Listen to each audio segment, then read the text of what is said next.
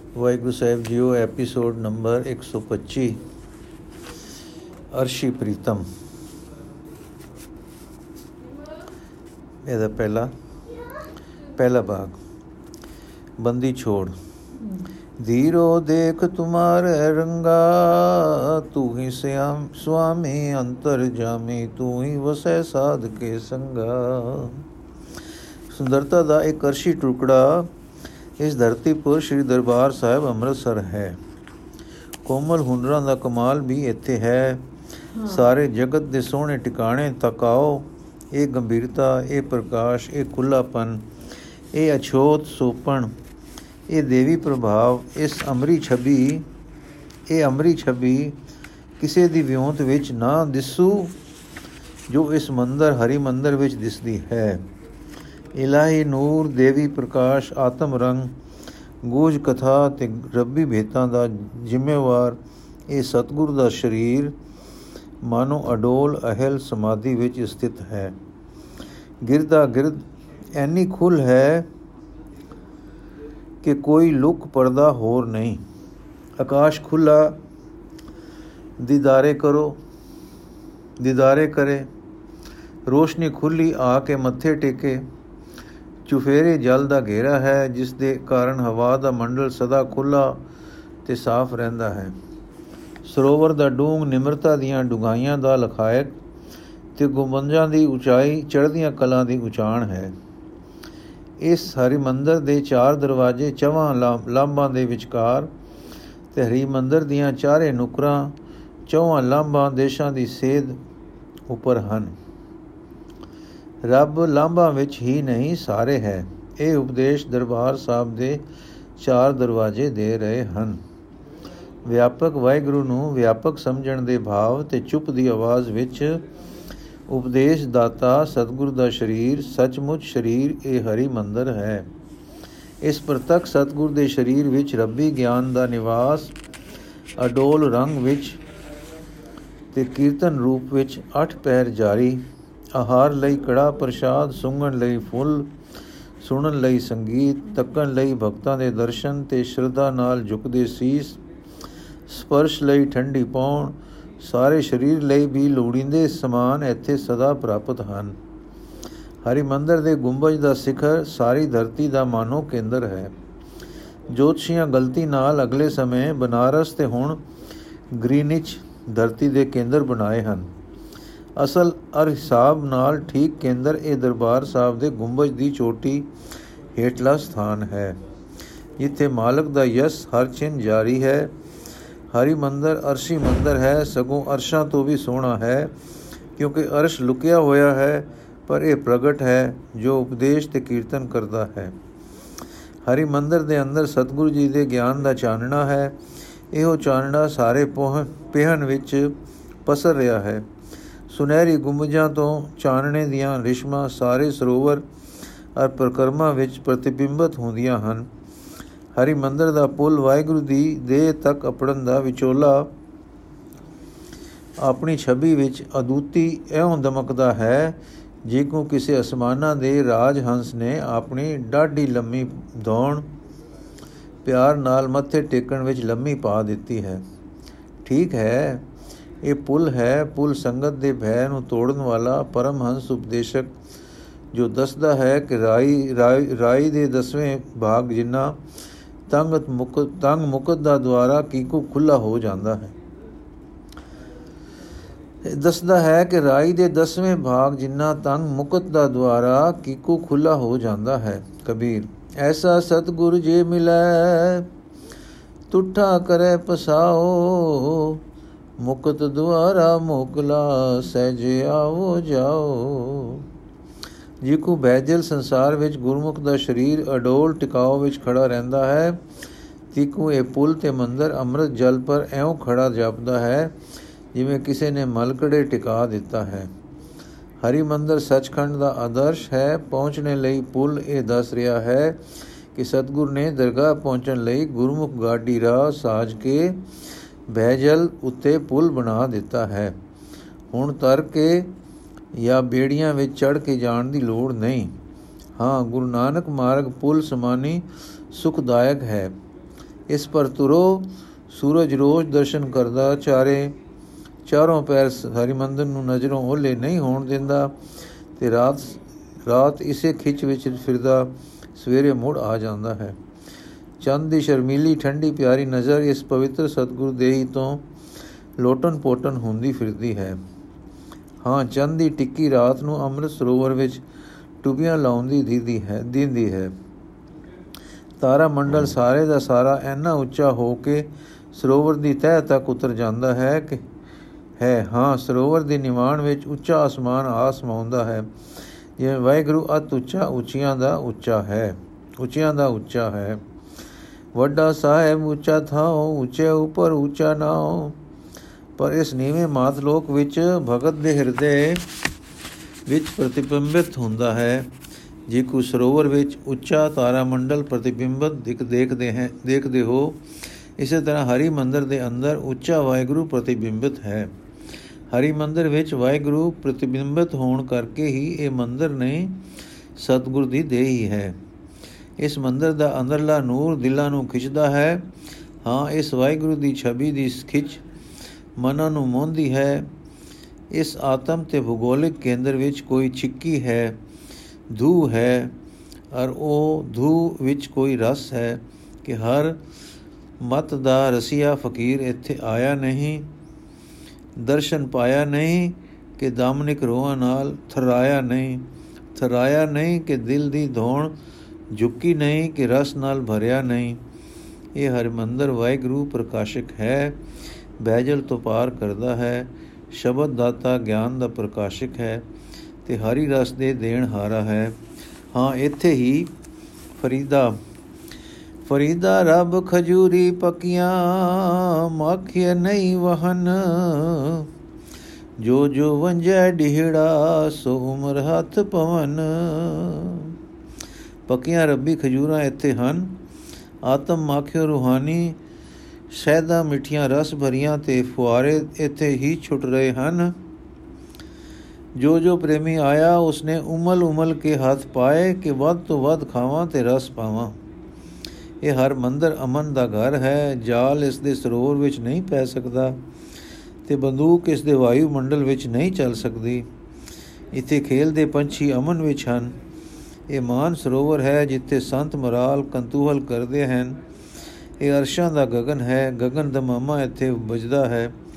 ਕੁਰਬਾਨੀ ਦਾ ਨਕਸ਼ਾ ਸਦਕੇ ਸਦਕੇ ਹੋਣ ਦਾ ਨਮੂਨਾ ਪ੍ਰਕਰਮਾ ਇੱਥੇ ਵਿਦਮਾਨ ਹੈ। ਰੋਜ਼ ਪਤੰਗੇ ਵਾਂਗ ਪ੍ਰੇਮੀ ਆ ਕੇ ਪ੍ਰਕਰਮਾ ਕਰਦੇ। ਇਹ ਦੱਸਦੇ ਹਨ ਕਿ ਅਸੀਂ ਸਦਕੇ ਨੁਛਾਵਰ ਹੁੰਦੇ ਹਾਂ, ਪਰ ਪਤੰਗਿਆਂ ਵਾਂਗ ਮਰਦੇ ਨਹੀਂ। ਹਾਂ, ਸਗੋਂ ਫਰਿਸ਼ਤਿਆਂ ਵਾਂਗ ਅਮਰ ਜੀਵਨ ਦੀਆਂ ਜਰਨਾਟਾਂ ਵਿੱਚ ਜਿਉ ਉੱਠਦੇ ਹਾਂ। ਇਹ ਸ਼ਹਿਰ ਦੇ ਅੰਦਰ ਜੀ ਦਾਨ ਦਾ ਟਿਕਾਣਾ ਹੈ, ਜਿੱਥੇ ਮਨੂਰ, ਮਨ, ਕੰਚਨ ਵਾਂਗ ਤੇ ਮੋਏ ਦਿਲ, ਬਿਜਲੀ ਵਾਂਗ ਜਿਉ ਉੱਠਦੇ ਹਨ। ਇਹ ਜੀ ਦਾਨ ਦਾਤਾ ਸਤਗੁਰ ਦਾ ਸ਼ਰੀਰ ਹੈ।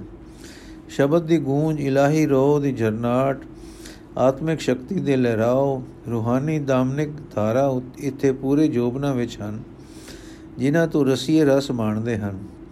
ਇੱਕ ਦਿਨ ਅੰਮ੍ਰਿਤ ਵੇਲੇ ਇਸ ਮੰਦਰ ਵਿੱਚ ਬੈਠਿਆ, ਇਸ ਸੁਹਾਵੇਂ ਮੰਦਰ ਦੇ ਸੁਹਾਵੇਂ ਰਸ ਨੂੰ ਅੰਦਰ ਲੈਂਦਿਆਂ ਲੈਂਦਿਆਂ ਇੱਕ ਨਿਮਰਤਾ ਜਈ ਛਾ ਗਈ। ਇਹ ਮਗਨਤਾ ਵਿੱਚ ਇੱਕ ਨਿਮਰਨਤਾ ਇੱਕ ਇੱਕ ਨਿਮਗਨਤਾ ਵਿੱਚ ਜਈ ਛਾ ਗਈ। ਇਹ ਨਿਮਗਨਤਾ, ਇਹ ਮਗਨਤਾ ਵਿੱਚ ਸੁਰਤ ਚਲੀ। ਹਾਂ, ਚਲੀ। ਹੁਣ ਸੈਂਕੜੇ ਮੀਲ ਹੇਠਾਂ ਦੱਖਣ ਦੇਸ਼ ਨੂੰ ਕੀ ਦੇਖਦੇ ਹਾਂ? ਦੀਵਾਨ ਸਜ ਰਿਹਾ ਹੈ, ਸਿੰਘ ਗੁਰੂ ਕਲਗੀਧਰ ਦੇ ਵਿਛੋੜੇ ਵਿੱਚ ਬੈਠੇ ਹਨ। ਕੀਰਤਨ ਦਾ ਭੋਗ ਪਿਆ ਹੈ ਤਾਂ ਇੱਕ ਸਿੰਘ ਜੀ ਬੋਲੇ, ਜਨਮ ਮਰਨ ਦੁਹੋ ਮੈਂ ਨਾਹੀ, ਜਨ ਪਰ ਉਪਕਾਰੀ ਆਏ। ਜੀ ਦਾਨ ਦੇ ਭਗਤੀ ਲਾਇਨ ਹਰ ਸਿਓ ਲੈਣ ਮਿਲਾਏ। ਇਸ ਪਰ ਇੱਕ ਮੁਖ ਇੱਕ ਸੁਖਮਈ ਜਰਨਾਟ ਛਿੜੀ। ਅਰ ਸਿੱਧਗੀ ਤੇ ਰਸੀਏ ਜੋਧਿਆਂ ਦੇ ਮੂੰਹ ਲਾਲ ਹੋ ਗਏ। ਧੰਨ ਸਤਿਗੁਰੂ ਦੀ ਗੂੰਜ ਉੱਠੀ ਤੇ ਜੈਕਾਰ ਜੈਕਾਰੇ ਗੱਜ ਪਏ। ਫਿਰ ਭਾਈ ਸੰਤੋਖ ਸਿੰਘ ਜੀ ਜਥੇਦਾਰ ਬੋਲੇ, ਖਾਲਸਾ ਜੀ, ਸਤਿਗੁਰੂ ਜੀ ਨੇ ਗੁਰੂ ਖਾਲਸਾ ਥਾਪਿਆ ਹੈ, ਗੁਰੂ ਗ੍ਰੰਥ ਜੀ ਦੀ ਤਾਬੇ ਤੇ ਆਪ ਸਦਾ ਵਿਚਰਨਗੇ ਖਾਲਸੇ ਵਿੱਚ ਤੇ ਫਰਮਾਇਆ ਸੀ ਕਿ ਮੈਨੂੰ ਚੋਲਾ ਛੱਡ ਜਾਣ ਤੇ ਦੂਰ ਨਾ ਦੂਰ ਗਿਆ ਨਾ ਸਮਝਣਾ। ਮੈਨੂੰ ਛੋਲਾ ਛੱਡ ਜਾਣ ਤੇ ਟੁਰ ਗਿਆ ਨਾ ਸਮਝਣਾ। ਮੈਂ ਤੁਸਾਂ ਦੇ ਵਿੱਚ ਹਾਂ, ਤੁਸਾਂ ਦੇ ਨਾਲ ਹਾਂ। ਹਾਂ, ਸਭ ਥਾਈ ਹੋਏ ਸਹਾਇ ਇਹ ਗੁਰੂ ਕਾ ਬਿਰਧ ਹੈ। ਜਿੱਥੇ ਕੋਈ ਅਰਾਧੇਗਾ, ਗੁਰੂ ਬਾਉੜੀ ਕਰੇਗਾ। ਸਦਾ ਅੰਗ ਸੰਗ ਹੋ ਵਰਤੇਗਾ। ਖਾਲਸਾ ਜੀ, ਸਤਗੁਰ ਦੇ ਘਰ ਗੁਰਪੁਰਬ ਸਦਾ ਦਸਾਰਾ ਹੈ। ਅਵਤਾਰ ਧਾਰਨਾ ਕੇ ਅੰਤਰ ਧਿਆਨ ਹੋਣਾ, ਸਤਗੁਰ ਦਾ ਸਦਾ ਗੁਰਪੁਰਬ ਹੈ। ਸਾਡਾ ਸਤਗੁਰ ਜੀਵਨ ਦਾ ਸੂਰਜ ਹੈ। ਸੂਰਜ ਜਦ ਸਦਾ ਚਮਕਦਾ ਹੈ ਸੂਰਜ ਦਾ ਉਦੇ ਅਸ ਸੂਰਜ ਦਾ ਜਨਮ ਮਰਨ ਨਹੀਂ ਹੁੰਦਾ। ਤਿਵੇਂ ਸਤਗੁਰ ਦਾ ਪ੍ਰਗਟ ਹੋਣਾ, ਅੰਤਰ ਧਿਆਨ ਹੋਣਾ, ਆਵਾਗਮਨ ਨਹੀਂ ਹੈ, ਨਾ ਭਾਵ ਅਭਾਵ ਹੈ। ਸਤਗੁਰ ਜਾਗਤੀ ਜੋਤ ਸਦਾ ਪ੍ਰਕਾਸ਼ਮਾਨ ਹੈ, ਸਾਡੇ ਅੰਗ ਸੰਗ ਹੈ, ਸਾਡੇ ਵਿੱਚ ਹੈ ਜਿਕੂ। ਬਾਬਾ ਮੜੀ ਨ ਗੋਰ, ਗੁਰ ਅੰਗਦ ਕੇ ਹੀਏ ਮੈਂ ਤਿਕੂ। ਕਲ ਗਿਆ ਵਾਲਾ ਨਾਥ ਟੁਰ ਨਹੀਂ ਗਿਆ ਪੰਥ ਇਹ ਵਿਚਕਾਰ ਜੋਤ ਜਗਾਰਿਆ ਹੈ। ਇੱਕ ਸਿੰਘ ਬੋਲਿਆ, ਪਰ ਤਤ ਤਤਾਂ ਵਿੱਚ ਰਲ ਗਏ, ਜੋਤ ਵਿੱਚ ਜੋਤ ਰਲ ਗਈ। ਸਤਗੁਰ ਸੰਪੂਰਨ ਸੀ, ਸੰਪੂਰਨ ਹੋ ਗਿਆ, ਬਾਕੀ ਕੀ? ਇੱਕ ਹੋਰ ਆਵਾਜ਼ ਆਈ 12 1723 ਸੰਮਤ ਵਿੱਚ ਸਤਗੁਰ ਪ੍ਰਗਟੇ 1765 ਵਿੱਚ ਜੋਤੀ ਜੋਤ ਸਮਾਏ। ਇਹ ਵਾਕਿਆ ਇੰਜ ਹੋਏ ਤੇ ਇੰਜ ਠੀਕ ਹਨ। ਸੰਤੋਖ ਸਿੰਘ ਜੀ ਬੋਲੇ ਫਲਸਫਾ ਤੇ ਇਤਿਹਾਸ ਆਪਣੀ ਰਾਹੇ ਟੁਰਨ, ਪਰ ਪੈ ਟੁਰਨ। ਪਰ ਆਤਮਿਕ ਦੁਨੀਆ ਦਾ ਸੱਚ ਤੇ ਪ੍ਰਤੱਖ ਸੱਚ ਇਉਂ ਹੈ ਕਿ ਸਤਗੁਰ ਜੀ, ਸਤਗੁਰ ਦੀ ਜੋਤ ਅਜਲੀ, ਅਜ਼ਲੀ ਜੋਤ ਹੈ। ਅਜ਼ਲੀ ਚੀਜ਼ ਦਾ ਆਦ ਅੰਤ ਨਹੀਂ, ਉਸ ਦਾ ਜਨਮ, ਮਰਨ, ਕਥਨ ਕਰਨਾ ਖਤਾ ਕਰਨੀ ਹੈ। ਉਹ ਅਜ਼ਲੀ ਜੋਤ ਦੇਸ਼ ਕਾਲ ਦੀ ਕੈਦ ਤੋਂ ਪਰੇ ਹੈ। ਅਸੀਂ ਸਾਰੇ ਮਨ ਵਾਲੇ, ਸੋਚ ਵਾਲੇ, ਹੱਦ ਵਾਲੇ ਲੋਕ ਹਾਂ। ਦੇਸ਼ ਕਾਲ ਆਦ ਬਿਨਾ ਅਸੀਂ ਕੁਝ ਸੋਚ ਹੀ ਨਹੀਂ ਸਕਦੇ। ਅਸੀਂ ਅਜ਼ਲੀ ਜੋਤ ਨੂੰ ਦੇਸ਼ ਕਾਲ ਦੇ ਜਾਮੇ ਪਹਿਨਾ ਕੇ ਕੀਕੂ ਸੱਚੀਆਂ ਦਲੀਲਾਂ ਕਰ ਸਕਦੇ ਹਾਂ। ਸਤਗੁਰ ਦੀ ਅਜ਼ਲੀ ਅਜ਼ਲੀ ਮਤਲਬ ਅਬਚਲੀ। ਜੋਤ ਆਪਣੇ ਜੋਤ ਸਰੂਪ ਵਿੱਚ ਆਨੰਦ ਹੈ। ਜੇ ਚਾਹੇ, ਜੋ ਚਾਹੇ ਤਾਂ ਸੰਸਾਰ ਦੇ ਕੰਮ ਕਰਦੀ ਹੈ। ਅਰੂਪ ਰੂਪ ਰਹਿ ਕੇ ਕਰਦੀ ਹੈ। ਰੂਪ ਧਾਰ ਕੇ ਕਰਦੀ ਹੈ। ਗੁਰੂ ਆਖਦਾ ਹੈ ਕਿ ਮੈਂ ਸਦਾ ਜਿਉਂਦਾ ਹਾਂ, ਮੈਂ ਅਵਧੂਤ ਵੀ ਹਾਂ, ਰਸਾਲ ਵੀ ਹਾਂ, ਪੁਰਖ ਰਸਿਕ ਵੀ ਹਾਂ, ਬੈਰਾਗੀ ਵੀ ਹਾਂ, ਮੈਂ ਅਰੂਪ ਵੀ ਹਾਂ, ਰੂਪ ਵੀ ਹਾਂ, ਅਰੂਪ ਰੂਪ ਵੀ ਹਾਂ, ਮੈਂ ਖੇਲ ਵੀ ਹਾਂ, ਅਖੇਲ ਵੀ ਹਾਂ, ਅਖੇਲ ਖੇਲਨ ਵੀ ਹਾਂ। ਮਿੱਤਰੋ, ਸਿੱਖ ਹਾਂ, ਸਿੱਖ ਪਦ ਵਿੱਚ ਗੁਰੂ ਪਦ ਦੀ ਸੰਭਾਵਨਾ ਹੈ। ਸੋ ਤੋ ਸਾਡਾ ਗੁਰੂ ਹੈ, ਉਹ ਗੁਰੂ ਸਦਾ ਜਿਉਂਦਾ ਹੈ। ਉਹ ਸਦਾ ਜੀਵਨ ਨੇ ਸਦਾ ਸੰਸਾਰ ਦੇ ਜੀਵਾਂ ਨੂੰ ਜੀ ਦਾਨ ਦੇਣਾ ਹੈ। ਅਸੀਂ ਤਾਂ ਦੇਹ ਦੇ ਦਰਸ਼ਨ ਪਾਏ, ਹਜ਼ਾਰਾਂ ਲੱਖਾਂ ਸਾਥੋਂ ਮਗਰੋਂ ਆਉਣਗੇ, ਸਿੱਖ ਆਉਣਗੇ, ਸਿੱਖੀ ਸਿੱਧਕ ਪਾਲਣਗੇ, ਸਤਗੁਰ ਨੂੰ ਮਿਲਣਗੇ ਕਿਕੂ ਵਿਚਾਰ ਕਰੋ। ਜੋ ਤੁਸੀਂ ਸਤਗੁਰ ਨੂੰ ਨਿਰੇ ਫਿਲਸਫੇ ਤੇ ਇਤਿਹਾਸ ਦੇ ਖੋਪਿਆਂ ਨਾਲ ਤੱਕਿਆ, ਇਹ ਖੋਪੇ ਅੱਗੋਂ ਆਪਣੀ ਆਲ ਔਲਾਦ ਨੂੰ ਦੇ ਗਏ, ਦੇ ਦਿੱਤੇ, ਤਾਂ ਸਤਗੁਰ ਤੋਂ ਲਾਭ ਕੌਣ ਉਠਾਊ? ਉਹ ਦਿਨ ਹਾਏ ਹਾਏ ਦਾ ਹੋਊ, ਸੋਕ ਦਾ ਹੋਊ, ਜਿਸ ਦਿਨ ਖਾਲਸਾ ਸਤਗੁਰ ਨੂੰ ਜਾਗਤਾ ਦਿਓ ਨਾ ਸਮਝ, ਜਿਸ ਦਿਨ ਨਾ ਸਮਝੂ ਜਿਸ ਦਿਨ ਸਤਗੁਰ ਜੀ ਦੀ ਹੋਣ ਦਾ ਧਿਆਨ ਪੰਥ ਵਿੱਚ ਨਾ ਰਿਹਾ ਰਹੂ, ਜਿਸ ਦਿਨ ਸਤਗੁਰ ਸਿੱਖੀ ਦਾ ਆਦਰਸ਼ ਨਾ ਰਹੂ, ਹਾਵਿਆਂ ਵਾਲਾ ਹੋਊ ਉਹ ਦਿਨ, ਜਿਸ ਦਿਨ ਸਿੱਖ ਸੇਵਾ ਉਪਕਾਰ ਪੰਥ ਦਾ ਕੰਮ ਕਰਨਗੇ, ਪਰ ਹੀਏ ਵਿੱਚ ਸਤਗੁਰ ਦਾ ਚਾਓ ਤੇ ਸਾਰਾ ਕੁਝ ਉਸ ਨੂੰ ਸਮਰਪਣ ਕਰਨ ਦਾ ਉਮਾ ਨਹੀਂ ਧਾਰਨਗੇ।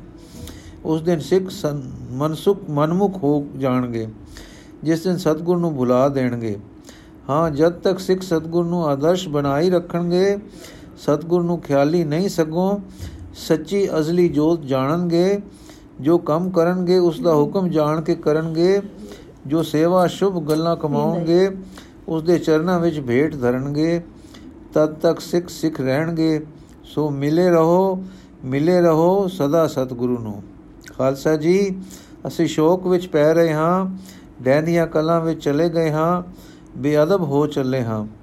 ਅਸਲੀ ਜੋਤ ਦੇ ਉਦੇ ਅਸ ਦੇ ਵਹਿਮ ਵਿੱਚ ਪੈ ਗਏ ਹਾਂ। ਜਿਵੇਂ ਮੂਰਖ ਸੂਰਜ ਦੇ ਉਦੇ ਅਸਤ ਨੂੰ ਉਸ ਦਾ ਸੱਚਮੁੱਚ ਚੜਨਾ ਤੇ ਡੁੱਬਣਾ ਸਮਝਦੇ ਹਨ। ਸੂਰਜ ਸਦਾ ਚੜਿਆ ਹੈ, ਉਦੇ ਹੋਣ ਤੋਂ ਪਹਿਲਾਂ ਤੇ ਅਸਤ ਹੋਣ ਤੋਂ ਮਗਰੋਂ ਸੂਰਜ ਸਦਾ ਹੈ, ਕਦੇ ਨਹੀਂ ਹੈ, ਨਹੀਂ ਹੁੰਦਾ। ਹਾਂ, ਅਸੀਂ ਅੱਜ ਸਤਗੁਰ ਦੇ ਜਨਮ ਚਲਾਣੇ ਦੇ ਹਰਕ ਸੋਕ ਵਿੱਚ ਹਾਂ। ਛੱਡੋ ਇਹ ਅਗਿਆਨ, ਆਤਮ ਸੱਚ ਵੱਲ ਤੱਕੋ। ਸਤਿਗੁਰ ਦਾ ਅਵਤਾਰ ਤੇ ਅੰਤਮ ਧਿਆਨ ਹੋਣਾ, ਅੰਤਰ ਅੰਤਮ ਧਿਆਨ ਹੋਣਾ। ਦੋ ਕੋਤਕ ਹਨ, ਉਹ ਸਦਾ ਇੱਕ ਰਸ ਦਿਪਤ ਹਨ। ਸਾਡੇ ਲਈ ਦੋਏ ਕੋਤਕ ਦੇ ਦਿਨ ਗੁਰਪੂਰਬ ਹਨ। ਦੋਵੇਂ ਖੁਸ਼ੀਆਂ ਦੇ ਦਿਨ ਹਨ। ਦੋਵੇਂ ਰੱਬੀ ਭੇਤ ਹਨ। ਦੋਵੇਂ ਪ੍ਰਤੱਖ ਸੱਚ ਹਨ। ਸਤਗੁਰ ਦੀ ਜੋਤ ਅਬਜਲ ਹੈ।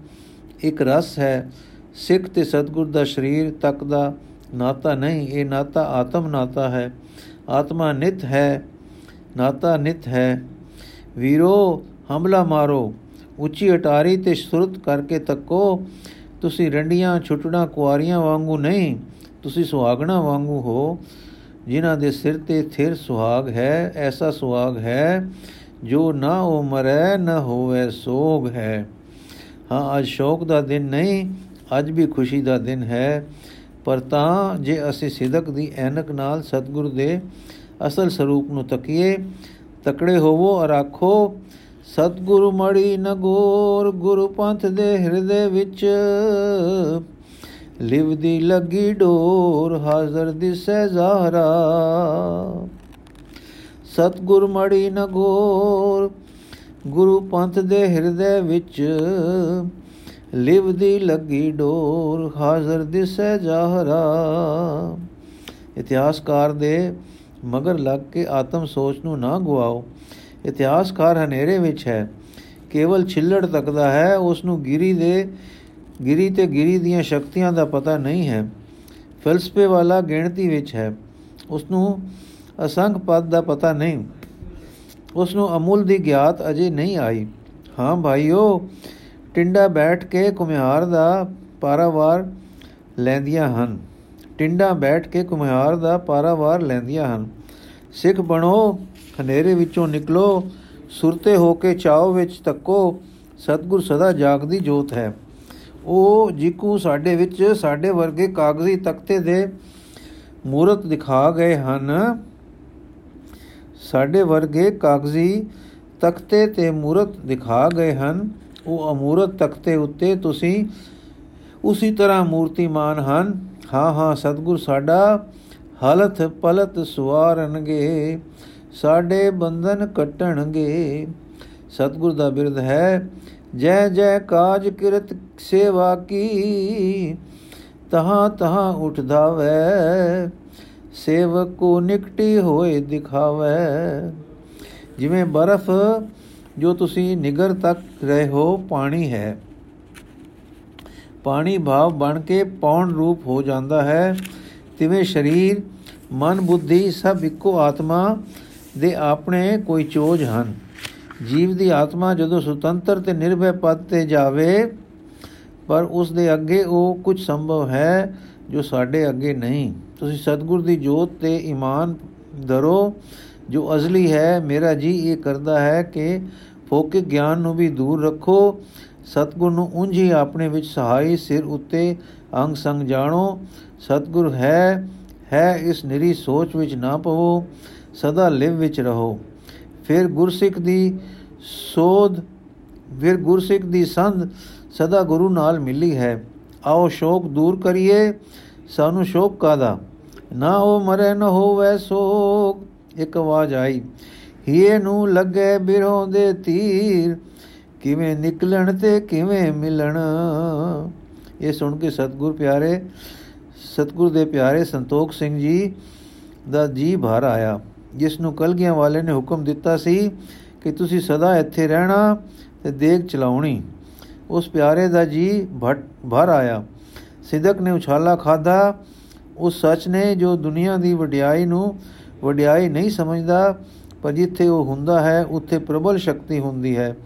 ਉਛਾਲਾ ਖਾਦਾ ਅੱਖਾਂ ਚੜ ਗਈਆਂ ਲਾਲੀਏ ਭਰ ਆਈਆਂ, ਮੱਥਾ ਚਮਕ ਪਿਆ, ਲਸ ਮਾਰੀ, ਸਰੀਰ ਥਰਾ ਗਿਆ, ਨੈਣਾ ਵਿੱਚੋਂ ਇੱਕ ਤੇਜ਼ ਨਿਕਲਿਆ। ਅਰ ਸਿੰਘ ਜੀ ਨੇ ਆਕਾਸ਼ ਵਿੱਚ ਇੱਕ ਹੱਥ ਫੇਰ ਕੇ ਗੂੰਜਦਾਰ ਪਰ ਕੜਕਵੀਂ ਆਵਾਜ਼ ਵਿੱਚ ਕਿਹਾ ਉਹ ਓਹਾਣੀ ਕਦੇ ਨਾਹੇ ਨਾ ਵੇ ਨਾ ਜਾਏ। ਇਹ ਕਹਿੰਦੇ ਹੀ ਇੱਕ ਲਿਸ਼ਕਾਰਾ ਪਿਆ, ਸਭ ਨੈਣ ਮੁੰਦ ਗਏ, ਸਾਰੇ ਖਾਲਸੇ ਅਹਿਲ ਅਚਲ ਅਡੋਲ ਹੋ ਗਏ, ਸਾਰਿਆਂ ਦੇ ਨੈਣ ਅੱਗੋਂ ਮਾਤ ਲੋਕ ਲੋਪ ਹੋ ਗਿਆ। ਅੰਦਰਲੀ ਨਜ਼ਰ ਅਸਮਾਨਾਂ ਤੇ ਜਾ ਟਿੱਕੀ, ਕੀ ਦੇਖਦੇ ਹਨ? ਪਹਿਲਾ ਆਤਮ ਲਹਿਰਾਓ। ਇੱਕ ਪ੍ਰਕਾਸ਼ ਦੀ ਧਰਤੀ ਹੈ, ਬਿਨਾ ਚੰਦ ਸੂਰਜ ਤਾਰੇ ਦੇ ਚਾਨਣਾ। ਪਰ ਉਂਝ ਚੰਦ ਵਾਂਗੂ ਮਿੱਠਾ ਮਿੱਠਾ ਚਾਨਣਾ ਹੈ। ਚਾਨਣੇ ਦਾ ਇੱਕ ਮਹਿਲ ਹਵੇਲੀ ਦੀ ਸੂਰਤ ਦਾ ਹੈ। ਉੱਥੇ ਇੱਕ ਅਤੀ ਤੇਜਮੈ ਦੇਵੀਆਂ, ਸਿਰ ਦੇਵੀ ਇੱਕ ਨੂਰ ਦੇ ਤਖਤ ਤੇ ਬੈਠੀ ਹੈ। ਚਾਰ ਹੋਰ ਨੂਰ ਦੇ ਪੁਤਲੇ ਨੂਰੀ ਘੋੜੇ ਸਰਪਟ ਸੱਟੀ ਆ ਰਹੇ ਹਨ ਤੇ ਛੇਤੀ ਨਾਲ ਤਖਤ ਪਾਸ ਜਾ ਕੇ ਮੱਥਾ ਟੇਕਦੇ ਹਨ ਤੇ ਆਖਦੇ ਹਨ, ਮਾਤਾ ਜੀ, ਅੱਜ ਦਾਤਾ ਜੀ ਦਾ ਆਗਮਨ ਹੈ। ਸਮਾਦ ਸਥਿਤ ਦੇਵੀ ਨੇ ਨੇਤਰ ਖੋਲੇ ਬਚਿਓ। ਕੀ ਸੰਦੇਸ਼ਾ ਲਿਆਏ ਹੋ? ਬੱਚੇ ਮਾਤਾ ਜੀ, ਪਿਤਾ ਜੀ ਆ ਰਹੇ ਹਨ। ਮਾਤ ਲੋਕ ਤੋਂ ਟੁਰ ਪਏ ਹਨ। ਦੇਵੀ ਨੈਣ ਮੁੰਦ ਲਏ। ਮੁੰਦੇ ਨੈਣਾ ਵਿੱਚੋਂ ਮਾਨੋ ਕੁਛ ਟੋਪੇ ਜਲ ਦੇ ਕਿਰੇ ਪਿੱਛੋਂ ਸਹਿਜੇ ਧੀਮੀ ਮਿੱਠੀ ਆਵਾਜ਼ ਆਈ, ਸ਼ੁਕਰ ਹੈ। ਫਿਰ ਨੈਣ ਖੁੱਲੇ, ਬੱਚੇ ਮਾਤਾ ਜੀ, ਪਿਤਾ ਜੀ ਆ ਰਹੇ ਹਨ। ਮਾਤਾ, ਸ਼ੁਕਰ ਹੈ। ਬੱਚੇ ਆ ਗਿਆ ਹੋਵੇ ਤਾਂ ਹੇਠ, ਹੋਰ ਹੇਠਾਂ ਜਾ ਕੇ ਅੱਗੋਂ ਲਿਆਈਏ। ਮਾਤਾ, ਉਪਰੋਂ ਹੇਠਾਂ ਉਤਰ ਕੇ ਇੱਥੋਂ ਤੱਕ ਹੀ ਆਉਣਾ ਠੀਕ ਹੈ। ਅੱਗੇ ਇਸ ਤੋਂ ਹੇਠਾਂ ਜਾਣ ਦੀ ਮਨਾਈ ਤਾਂ ਨਹੀਂ, ਪਰ ਅੱਜ ਰੁਜ਼, ਅੱਜ ਰਜ਼ਾ ਐਵੇਂ ਹੀ ਹੈ। ਇਹ ਕਹਿੰਦਿਆਂ ਨੈਣ ਫਿਰ ਮੁੰਦ ਗਏ ਤੇ ਸ਼ਬਦ ਹੋਇਆ, ਸਤਗੁਰ ਆਪਣੇ ਸੁਨੀ ਅਰਦਾਸ, ਕਾਰਜ ਆਇਆ ਸਗਲਾ ਰਾਸ, ਮਨ ਤਨ ਅੰਤਰ ਪ੍ਰਭੂ ਦਿਖਾ ਧਿਆਇਆ ਗੁਰ ਪੂਰੇ ਡਰ ਸਗਲ ਚੁਕਾਇਆ ਸਭ ਤੇ ਵਡ ਸਮਰਥ ਗੁਰਦੇ ਸਭ ਸੁਖ ਪਾਈ ਤਿਸ ਕੀ ਸੇਵ ਰਹਾਓ ਜਾ ਕਾ ਕੀਆ ਸਭ ਕਿਛ ਹੋਏ, ਤਿਸ ਕਾ ਅਮਰ ਨ ਮੇਟੈ ਕੋਏ। ਪਾਰ ਬ੍ਰਹਮ ਪਰਮੇਸ਼ਰ ਅਨੂਪ, ਸਫਲ ਮੂਰਤ ਗੁਰ ਤਿਸ ਕਾ ਰੂਪ। ਜਾ ਕੇ ਅੰਤਰ ਬਸੈ ਹਰ ਨਾਮ, ਜੋ ਜੋ ਪੇਖੈ ਸੋ ਬ੍ਰਹਮ ਗਿਆਨ। ਬੀਸ ਬਿਸਵੇ ਜਾ ਕੇ ਮਨ ਪ੍ਰਗਾਸ ਤਿਸ ਜਨ ਕੇ ਪਾਰ ਬ੍ਰਹਮ ਕਾ ਨਿਵਾਸ, ਤਿਸ ਗੁਰ ਕੋ ਸਦ ਕਰੀ ਨਮਸਕਾਰ, ਤਿਸ ਗੁਰ ਕੋ ਸਦ ਜਾਉ ਬਲਿਹਾਰ ਸਤ ਗੁਰ ਕੇ ਚਰਨ ਧੋਏ ਧੋਏ ਪੀਵਾ, ਗੁਰੂ ਨਾਨਕ ਜਪ ਜਪ ਸਦ ਜੀਵਾ। ਵਾਹਿਗੁਰੂ ਜੀ ਕਾ ਖਾਲਸਾ, ਵਾਹਿਗੁਰੂ ਜੀ ਕੀ ਫਤਿਹ। ਅਗਲਾ ਹਿੱਸਾ ਕੱਲ ਪੜਾਂਗੇ ਜੀ।